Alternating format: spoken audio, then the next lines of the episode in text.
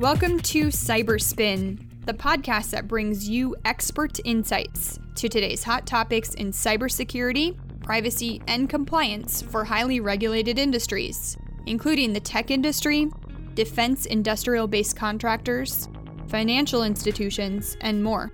Each episode features an inside listen into the conversations between Redspin thought leaders, subject matter experts, and industry guest speakers who share insights of the latest in cybersecurity. Subscribe to Cyberspin on Apple iTunes, Spotify, or your preferred podcast platform. New episodes are released weekly, and a transcript of each episode can be found at redspin.com. Hey, everybody, welcome back. I'm Rob Teague, manager, CMMC services here at Redspin. With me is Dr. Thomas Graham, our CISO, provisional assessor, and provisional instructor. Also with us is Mr. Ross Piper, our project manager and coordinator of all things CMMC. We wanted to get together real quick so that we could have a brief discussion, kind of take care of some of the things that were announced on the Cyber AB's town hall. And that was the announcement that the first set of certifications are going to kick off. They are going to kick off not as CMMC, but as a joint surveillance program with the DIBCAC. And Dr. Thomas Graham, if you could please walk us through this joint surveillance program and what it looks like and what it means for these companies out there. So, I mean, what what it looks like, Rob, is honestly, it's what a CMMC assessment should should look like. You'll work with a lead assessor, which in this case is going to be DIBCAC for these first four assessments, and then the OSC will also reach out to the C3PAO and will coordinate everything to make sure that everybody is on the same page with what information is is being requested. You know, if we're going to have to be on site, you know who who we're going to need to interview. But the goal is is for these assessments to follow that CMMC assessment process because at its inception, CMMC was wanting to make a repeatable process.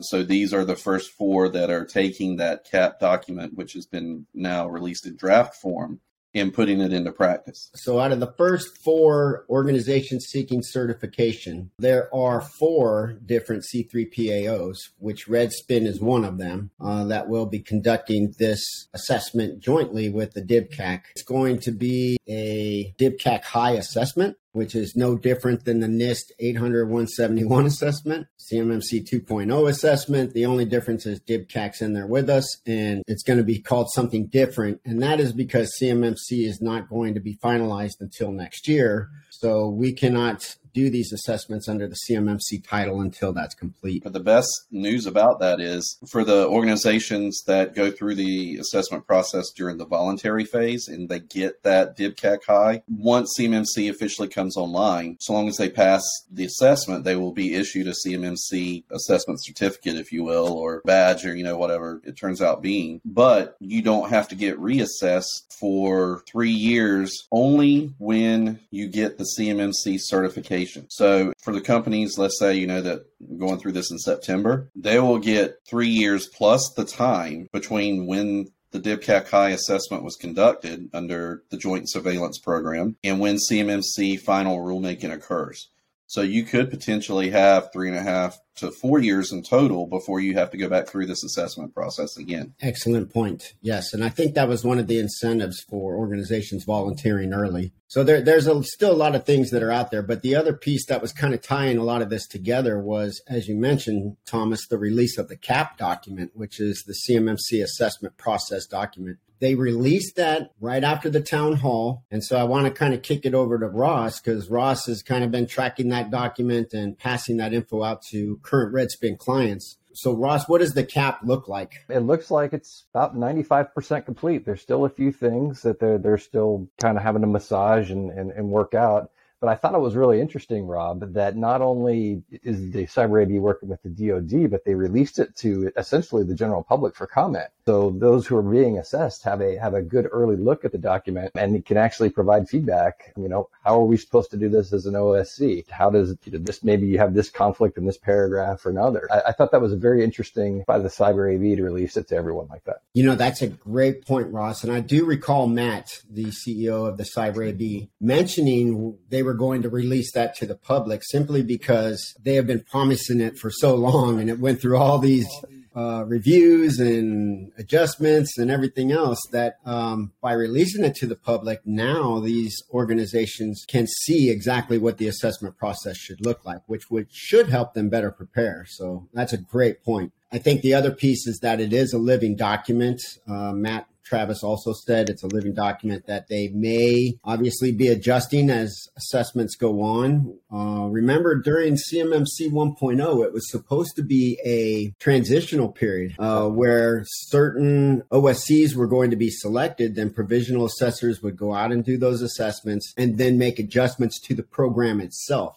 as well as the certification process. And all of that went away with 1.0 and 2.0 comes on board and we're right back at that period right now. Yes. And of course, with rulemaking, you know, as rulemaking continues to go through, there is a chance that there'll be adjustments to the CAP document because of rulemaking too. Great point. Yeah. And by then, hopefully we should have quite a few assessments in there that we can give some positive feedback yeah, so that's basically why we, we just wanted to make this short, quick, and sweet. Give everybody an update that Redspin was one of the four C3PAOs elected to do the first certifications under the Joint Surveillance Program. You can also see that post on LinkedIn. If you have any questions, please feel free to reach out to us, redspin.com. We've got all kinds of blogs. These recordings are going to be out there, and there's just plenty of information for you. If there's something you have a question about that we haven't addressed, please feel free to email us and let us us know. But uh, I do want to talk about real quick where Redspin is going to be over the next few months at some of these public events. So Dr. Thomas Graham is going to be at the DHITS. so DHIT stands for Defense Health Information Technology Symposium. Any organization that, that works with the, the DoD and DoD Health